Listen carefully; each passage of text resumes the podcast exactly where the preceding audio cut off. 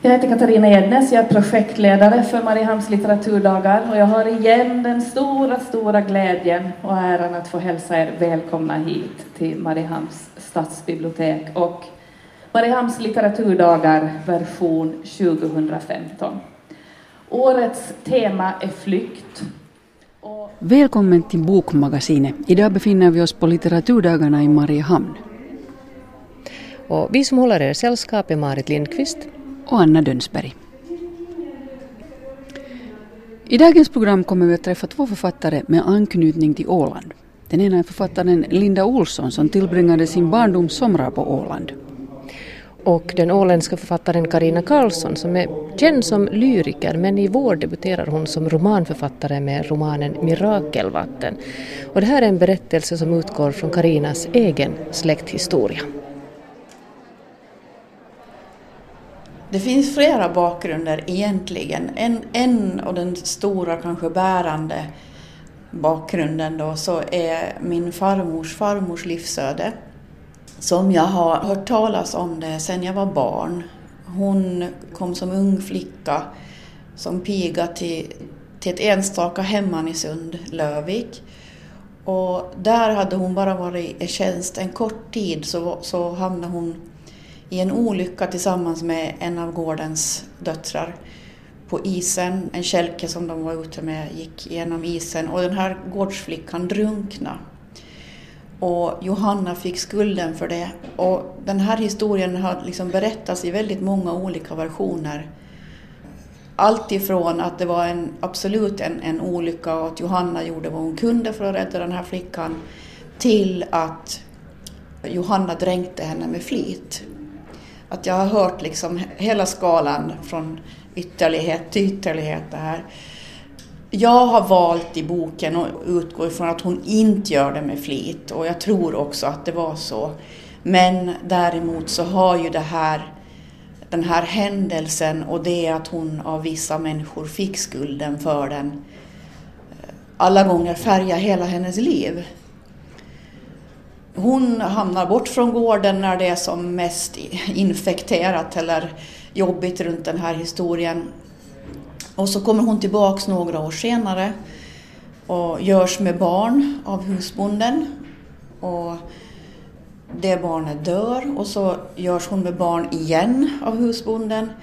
Och då först går han med på att gifta sig med henne. Och det finns väldigt tydligt i kyrkboken ser man det, för det här barnet är först döpt som oäkta barn till pigan. Men när husbonden tar på sig det här och, och de trolovar sig så är det här överstreckat, det här oäkta. Eh, och, och dottern när det då blir ett äkta barn. För mig så, så hennes livsöde blir väldigt tätt sammankopplat med gården Löviks eh, öde. För gården säljs på 30-talet just innan Johanna dör så har hennes son eh, egentligen slarvat bort gården. Eh, och nu, numera finns inga byggnader kvar. Det är ett, ett, väldigt speciellt ställe med speciell stämning och det finns fruktträdgården finns kvar och vissa husgrunder. Men eh, men inga byggnader finns kvar. Eh, stenfoten till, till laggården användes vid restaureringen av Kasterholms slott, så det är en lite så här rolig fortsättning på Löviks öde.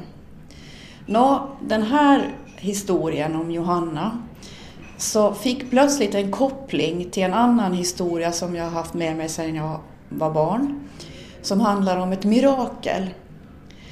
I den lilla byn Björby in till Sundskyrka där jag är född och uppvuxen. Och den historien har jag också hört sedan jag var barn att i Björbyträsk så, så hade det hänt ett, ett mirakel, en pojke som drunknade men som kom till liv igen. Och den historien finns nedtecknad. Det här skedde alltså 1408 så det, det är länge sedan. Och den här pojken och en kamrat är ute på, eh, på isen och leker och pojken går igenom eh, isen. Och när, när hans kamrat har, har hämtat hjälp och, och hjälpen har småningom hunnit fram eh, så tar det ytterligare tid innan man hittar pojken och innan man får upp honom ur vattnet. Och när man får upp honom så är han drunknad. Men när man sätter igång ett sånt här ihärdigt upplivningsförsök och, och föräldrarna som tydligen är förmögna människor så lovar, de ber till heliga Birgitta och de lovar att om pojken får komma till liv igen så ska de ge offergåvor till ett kloster i Stockholm. Och när natten kommer så får den här pojken färg i sitt ansikte igen och gäspar och kommer till liv. Och det här vet man alltså helt säkert därför att den här berättelsen, de här föräldrarna och pojken åker sen till Stockholm. De gör sina offer till, till det här Svartbrödraklostret som det är i Stockholm och där sitter det en munk och tecknar ner den här mirakelberättelsen. Så den finns alltså dokumenterad. Och så fick jag veta att Johanna från Lövik, alldeles innan hon dör, så flyttas hon till sin dotter i Björby, alldeles intill Björby träsk där den här drunkningsolyckan ska ha skett. Och då förstås kan ju inte jag låta bli att koppla ihop de här två väldigt, i tid väldigt olika händelserna och med väldigt olika utgång därför att den ena gången sker det ett mirakel och den här pojken blir till liv. Den andra gången så drunknar inte bara en ung flicka utan en annan ung flickas liv, nämligen Johannas, dras också med i den här drunkningen kan man säga. Och någonstans där då så så kom den här berättelsen till liv för mig. Mm. Det här är en historia som spänner från 1860-talet till 1933 när Johanna dör. Eh, Johanna, när hon lämnar sitt hem i Tranvik för att bli piga på Lövvik, så har hon också en sorg som hon bär med sig. Hennes älskade farfar har dött. Farfadern som har gett henne vingar, som har sett henne. Och i och med det här så blir hon en sluten flodmussla hon går in i sig själv och blir hård och slutar ut både världen och allt annat. Ehm, I den här romanen Mirakelvattnet är naturen väldigt närvarande tycker jag, både den konkreta naturen och också naturen som symbol, olika djur, fåglar, musslor, nyckelpigor, rävar. Mm. Jag är ju en naturmänniska. Alltså jag trivs bäst i skogen. Och jag har alltid känt mig väldigt, väldigt hemma och väldigt på något vis närvarande i det här naturliga kretsloppet på något vis. Och, och det är nog det som går igen i det här också. Mitt sätt att berätta så är att använda de här bilderna som jag får från naturen. Och någonstans kanske den här boken också handlar om oss människor som biologiska varelser på något vis. För jag tänker också nu i efterhand hur viktigt det här med händerna och händernas arbete blev. Det blev tydligt för mig när jag skrev den här boken att, att det är viktigt för mig. Och det är också just det här med att klippa ett får, spinna ull, klubba en lake det här med att vi rent konkret fysiskt gör saker för vår överlevnad som jag tror att det är väldigt, väldigt viktigt för oss och som vi lite har tappat bort som moderna varelser. Eh, och som kanske här, den här frånvaron av konkret fysiska ansträngningar för att faktiskt överleva, få mat på bordet, få kläder på kroppen. Att, att frånvaron av det gör att vi mår dåligt idag. Sen är det också Johanna, hon känner sig kanske mera sympati med djuren, hon liknas också vid en rädd hare. Ja. Och också det att hästarna står henne väldigt nära, hon, hon, hon känner igen sig själv i hästens blick ja. och hästens själ. Mm. Och hästarna är viktiga för mig också. Det, vi har tre hästar hemma och hästar är ju väldigt närvarande i nuet. Om man blir av att leva nära hästar så blir man uppmärksam på deras speciella sätt att betrakta världen på något vis. Det här som är en frånvaro från att bedöma saker när det är som bäst och samtidigt väldigt mycket vara i nuet och ta det som det är här och nu. Den här historien omspänner ju ungefär 70 år och här finns också, ska jag säga att historien finns också närvarande hela tiden, dels det här mikrosamhället men också det samhället som inverkar på människornas liv. Jag tänker på första världskriget, jag tänker på Titanic, eh, jag tänker på börskraschen som gör att gården till slut, man är tvungen att sälja den här gården. Ja, och det var, eh, det var inte en sån här medveten strategi från början men, men den är ju också spännande när jag, när jag inser efteråt hur viktigt det var för mig just att, att lyfta in det stora i det lilla också. Och eh, den handlar också mycket om vatten och jag, vet, jag har en bild av det här med att när världshaven rör sig så rör sig alla träsk och flador och sund och vikar. Det, liksom, man sätter, det sätter igång en sån här böljegång som, som märks överallt. Och det går ju igen just i det här med att börskraschen får också en, i alla fall inte en stor bonde utan en mittemellanbonde då och en stor gård på fall. Och just det här med Titanic, hur den, det som ju var en katastrof där, där västvärldens hela idé om att framtiden var vår, vi kan liksom behärska naturmakterna och och nu är det liksom, det är så ljust, vår framtid är så ljus och det finns bara hopp och, och sådär. Och så drunknar allt det i och med Titanics undergång och att Titanics undergång sen i sin tur också rent personligt berör människor och familjer, också i Lövik och i Tranvik. Hur skulle du beskriva Johannas livsresa. Hon kommer alltså till den här gården som piga och så småningom blir hon husmor i gården. Ja, ja eh, jag tror att förutom det här med drunkningsolyckan så lever hon ett ganska ett ganska normalt kvinnoliv för att vara på landsbygden och den här tiden. Eh, det var inte ovanligt att, att pigorna gifte sig med husbonden och Eh, att de i sin tur blev ganska hårda mot tjänstefolket sen och som i Johannas fall mot svärdottern som hon tycker att inte riktigt duger till. Och att man använder den makt man har fått så använder man för att liksom hävda sig i efterskott för hur man själv blev nedtryckt och behandlad när man var ung och piga. Och jag tycker ju att hon hon blir ju säkrare på sig själv men hon blir inte mjukare, så ser jag det. Hon, hon, hon förstår och skyddar sig själv och hon inser att hon måste se till att hon har sin försörjning tills hon dör till exempel. Att det är inte självklart att någon annan gör det och det är inte självklart att, att det kommer att gå bra för henne trots att hon har blivit husmor. Och trots att hon envist håller fast vid att det är hon som bestämmer i Lövik, fastän hon har en son som har tagit över gården och som, som styr och ställer. Och jag hoppas ju att Johanna fick någon slags försoning med sig själv till sist ändå. Och så har jag ju valt att att tro att det är. Men hon har ju fått skaffa sig det själv någonstans. hon har inte fått det någon annanstans ifrån, men hon har inte heller kunnat ta emot det någon annanstans ifrån. Utan det måste liksom komma inifrån henne själv för att hon ska kunna ta det till sig. I något sammanhang så beskriver hon sig själv som en um, tvärtom skata. Ja.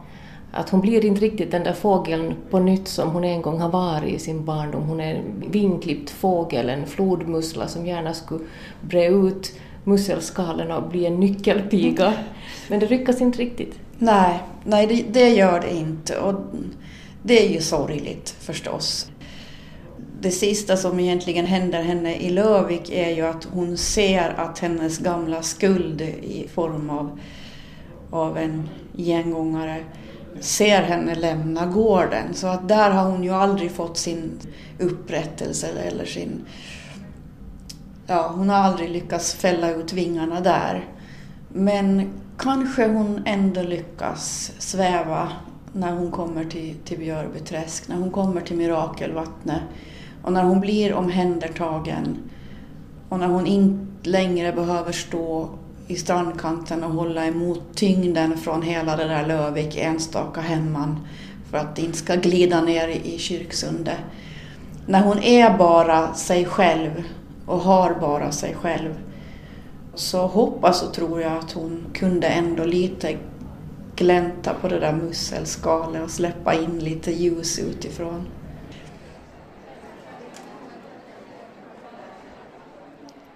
Linda Olsson har med sina fyra romaner vunnit läsare i många länder. Själv är hon en rastlös själ som bott i lika så många länder.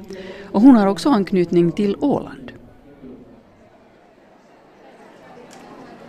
Det är hela min barndom kan jag säga. Det var, eh, jag upplevde det som att jag var här hela somrarna. Eh, från så tidigt som jag kan minnas. Första gången var jag så liten så att jag fick sova i resväskan som mina föräldrar hade med sig. Eh, och sen var det hela tiden fram till jag var eh, åtta, nio år varje sommar. Eh, och min farmors älskade Grundsunda på Vårdö. Eh, så att det sitter där som en sorts eh, ljus i min barndom som inte blev så ljus senare. Eh, så att varje gång jag kommer tillbaks hit så är det med en väldigt särskild känsla och, och med stor kärlek till min farmor, min älskade farmor.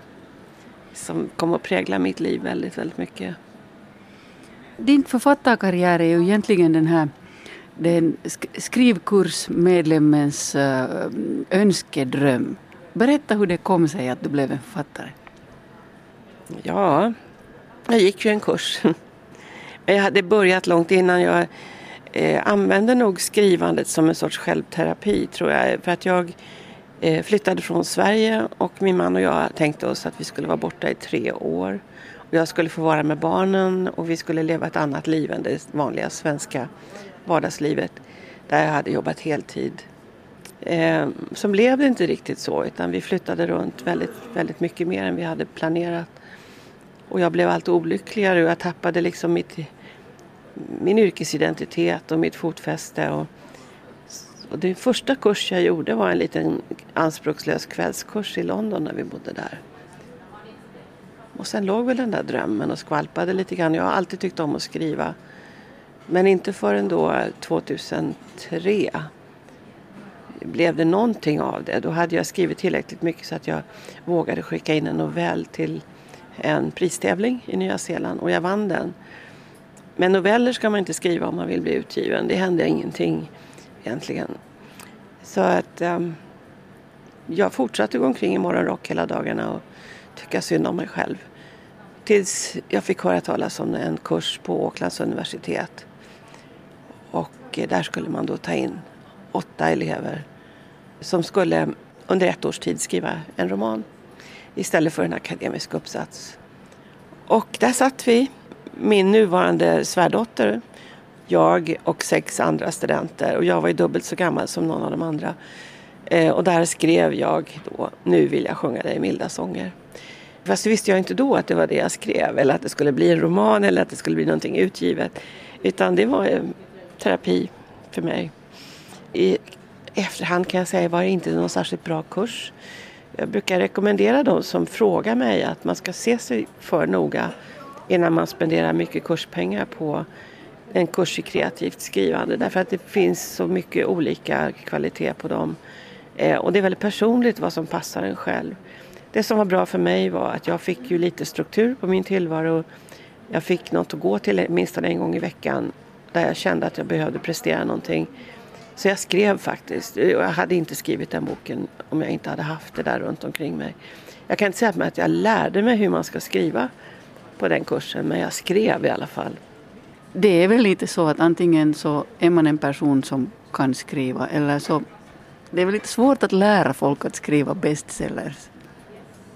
Jag vet inte. Jag tycker att eh, jag tror att alla människor kan bli bättre på att skriva.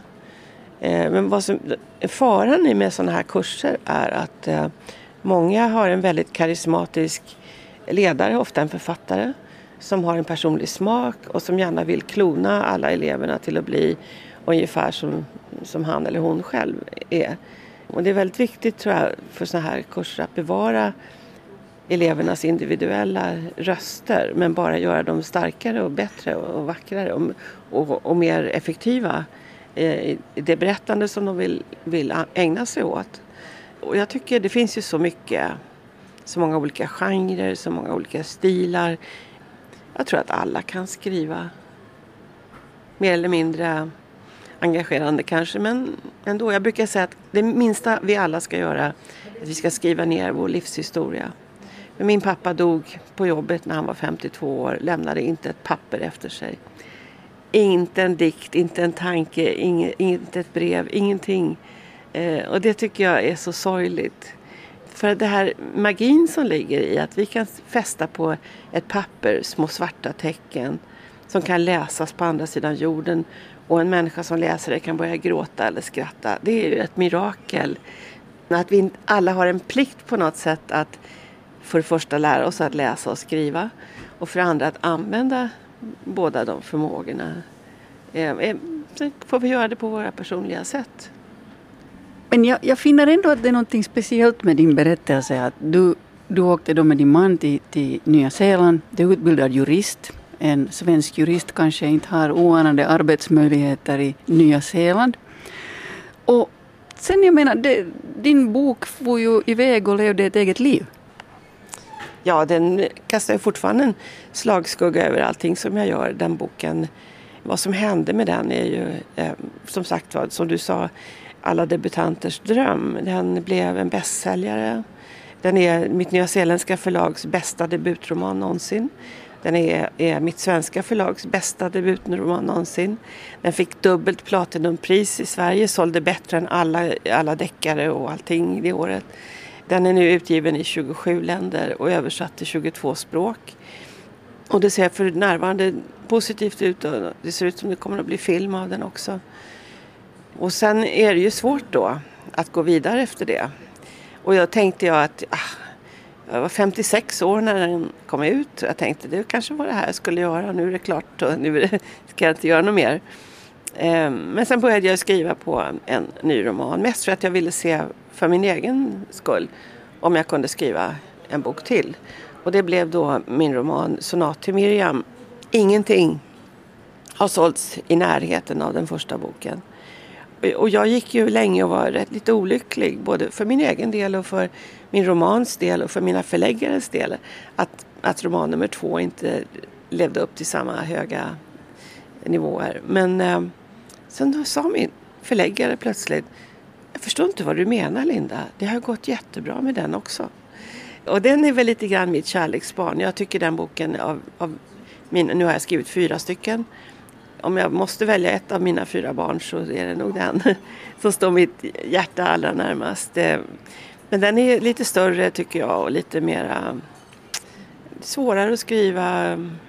Och jag, jag läste nyligen om den och jag tycker den är helt okej. Okay.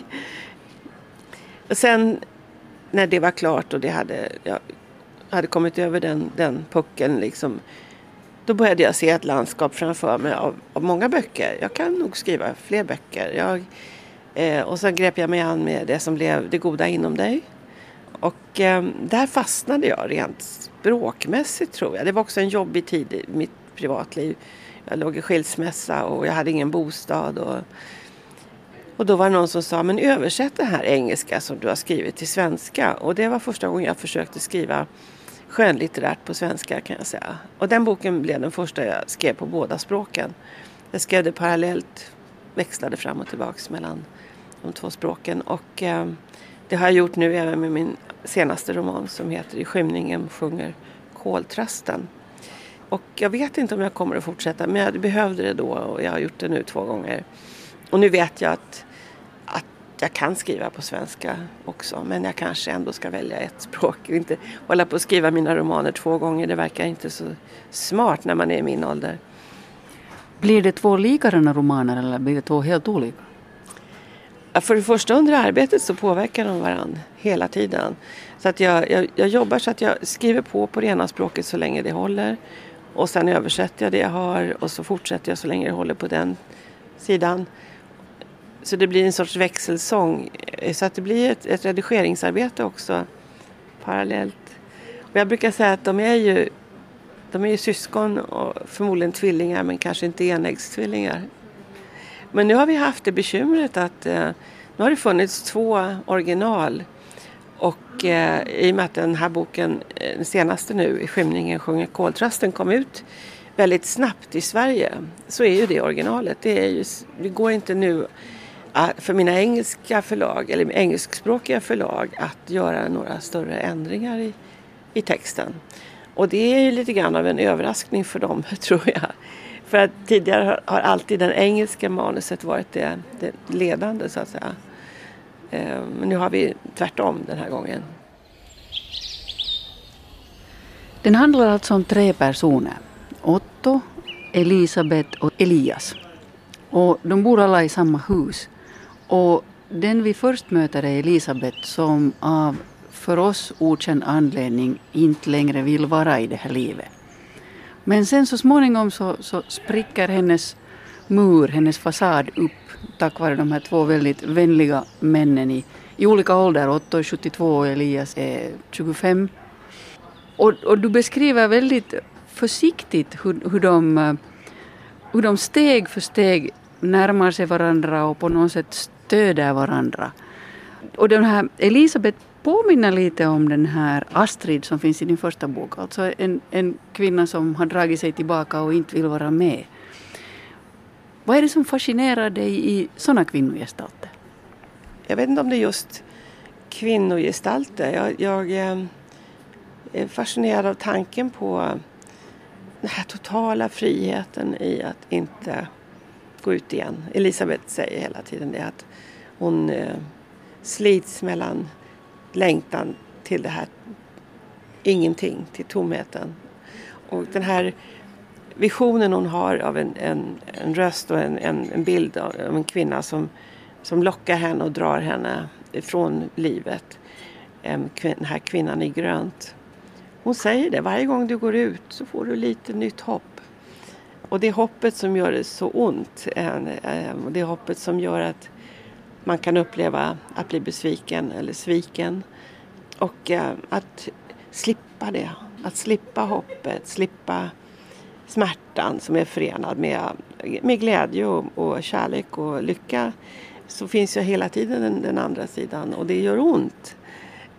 Och man måste mm, vara beredd att, att ta det om man vill ha det, det fantastiska i, i livet. Men Elisabeth har nått en punkt där hon tycker att det kanske inte är värt ansträngningen. Det, kanske, det är som att hon, hon är där inne i sin mörka våning för att försöka vänja sig av vid tanken på att gå ut igen. Och sen tvingas hon ju ut eh, av de här två välvilliga männen på olika sätt. Men eh, jag har nog tänkt en hel del på det. Eh, att det, det gör ont att leva ofta. Och det måste man acceptera om man ska vara här ute. Och sen så händer det här då att hon måste öppna sin dörr och måste kliva ut. Och så dras hon ju också mot ljuset och mot det, det positiva. Och som speciellt Otto står för då. Eh, eh, båda de andra personerna, både Elisabeth och Elias talar ju om Ottos våning som den, där är det ljust och där är det varmt och där finns det mat och det, det doftar. Och, medan båda de här andra personerna eh, har väldigt döda hem på något sätt. Elias har bara en, egentligen ett kontor i sin lägenhet och Elisabeth har ingenting. Hon har en säng och sina ouppackade lådor. Men hemma hos Otto, där finns livet och dit går de, båda de andra två för att liksom tanka upp lite liv. Man kunde också se de här tre personerna som att Elisabeth och Elias är människor som har sett andra men inte riktigt vågat eller som blivit svikna och inte riktigt vågar leva. Medan Otto är någon som kanske inte riktigt har sett andra, han har levt i böckernas värld. Och, och det som ju händer i den här boken är att han faktiskt vågar ge ut av allt det han har. Du skriver mycket om mat, man blir nästan hungrig när man läser den. De, de dricker vin. Han, han står verkligen för det, det goda livet, det generösa livet. Är Otto en person som du skulle vilja träffa? Ja. Jag tycker också att han låter som en som man gärna skulle ha som granne. Jag skulle vilja säga till alla som läser den och eh, som eh, eh, har synpunkter på hur romanen slutar att ni får hemskt gärna kontakta mig via min blogg eller på Facebook eller så eh, om ni vill diskutera det. Och jag, jag pratar gärna om det eh, med de som har läst boken. För det har ett väldigt öppet slut den här boken. Här hörde vi Linda Olsson som är en av de författare som har uppträtt på Mariehamns litteraturdagar i år och eh, några andra författare kommer vi också att höra här i Bokmagasinet under vårens lopp. Litteraturdagarna har arrangerats sedan år 1993 och en som har varit med under många, många, många år det är författaren Katarina Gednäs. Vad har litteraturdagarna betytt för dig personligen och för Åland? Alltså för mig personligen, jag börjar nästan gråta när jag pratar om det, hur mycket det har betytt. Jag flyttade tillbaka till Åland 95 efter mina studier och blev ganska snabbt involverad i kommunpolitiken och i kulturnämnden och då på den vägen in på litteraturdagarna. Och när min första bok kom så blev jag genast, liksom fick jag uppträda så där och så, så gjorde jag någon intervju på scenen eller om det var någon jag blev erbjuden att bli konferencier.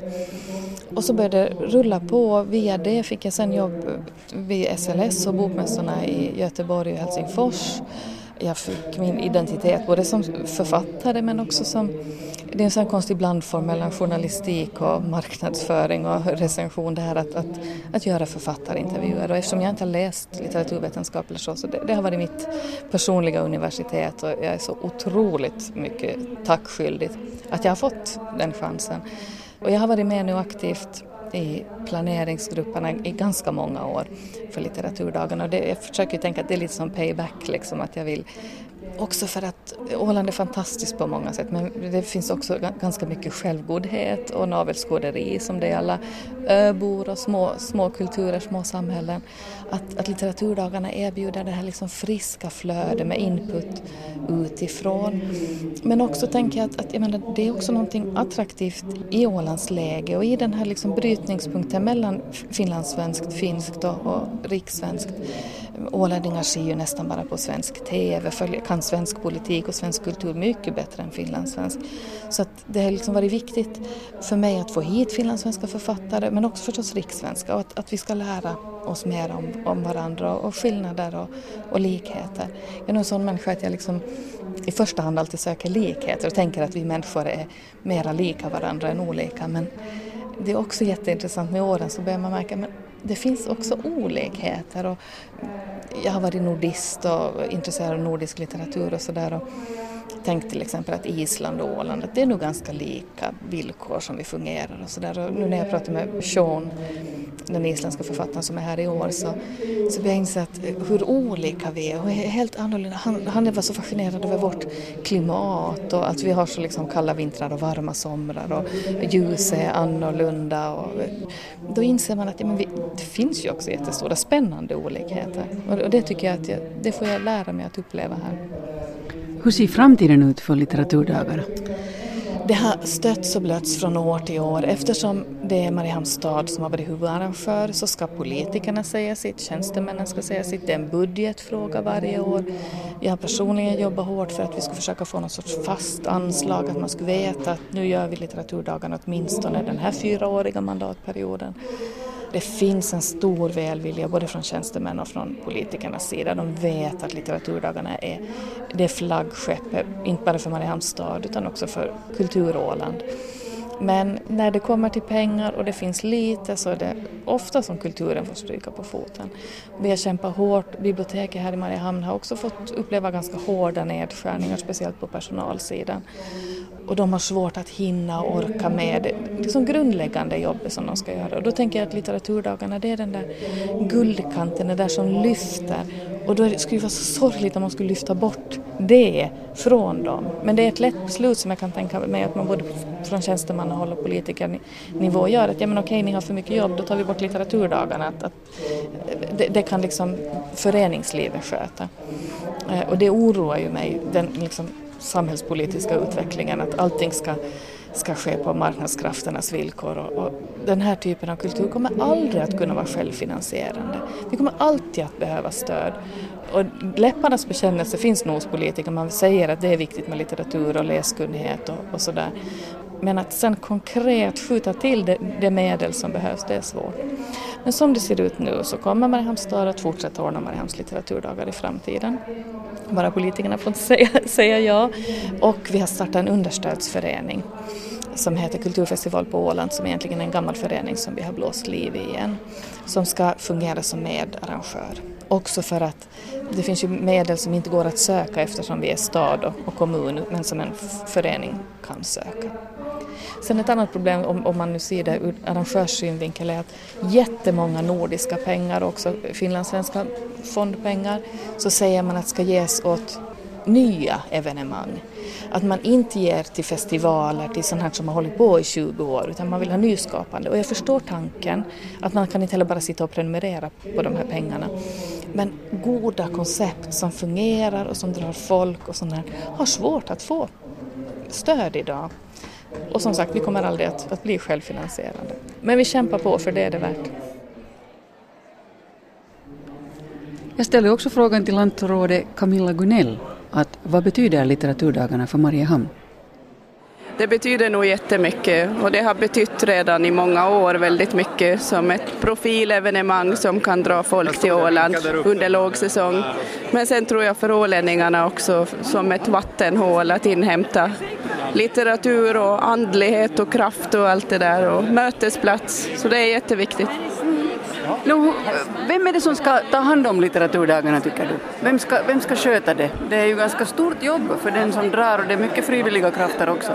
Ja, nu håller det ju på att förändras men jag tycker nog att att det här evenemanget har varit väldigt viktigt för Mariehamn och det har varit viktigt för Mariehamns stadsbibliotek som en profilbärare för hela evenemanget. Så jag, jag har tyckt att det har varit helt rätt att Mariehamns stad ska stå som arrangör för det här evenemanget och ge Mariehamnarna den här möjligheten. Och eh, det är bara synd att det inte går att ha det så nu i förlängningen. Så vet du hur det kommer att bli? Eh, nej, det vet jag inte exakt hur det kommer att bli, men det ser väl ut som det kunde bli någon slags eh, samverkan mellan både staden och den offentliga insatsen och en, en, en förening som sen skulle kunna inhämta medel från, från fonder och så vidare. Så du tror i alla fall att det blir en fortsättning? Ja, det, det, tror jag. Jag tror att evenemanget är så pass viktigt både för ålänningarna men också för de som kommer hit och att, att det finns ett verkligt behov av den här typen av evenemang. Jag tycker det är jättefint att man har börjat jobba mera med att det, att det finns kringevenemang också för barn och unga. För det gäller ju att få nya generationer att växa in i det här evenemanget, att man ser att det, det är ganska många besökare som kommer år efter år och många blir äldre och, och så vidare och själv blir man också äldre. Och att det gäller ju att, att hitta nya målgrupper som också dras till det här och som känner att det är betydelsefullt. Och att litteraturen fortsätter att ha en stark ställning i konkurrens med internet och filmer och allt annat utbud som finns. Bokmagasinet tackar för sig. Vi, Anna Dönsberg och Marit Lindqvist. Vi återkommer om en vecka och då kommer vi bland annat att prata om vinterkriget och krigsbarn. Tack och hej!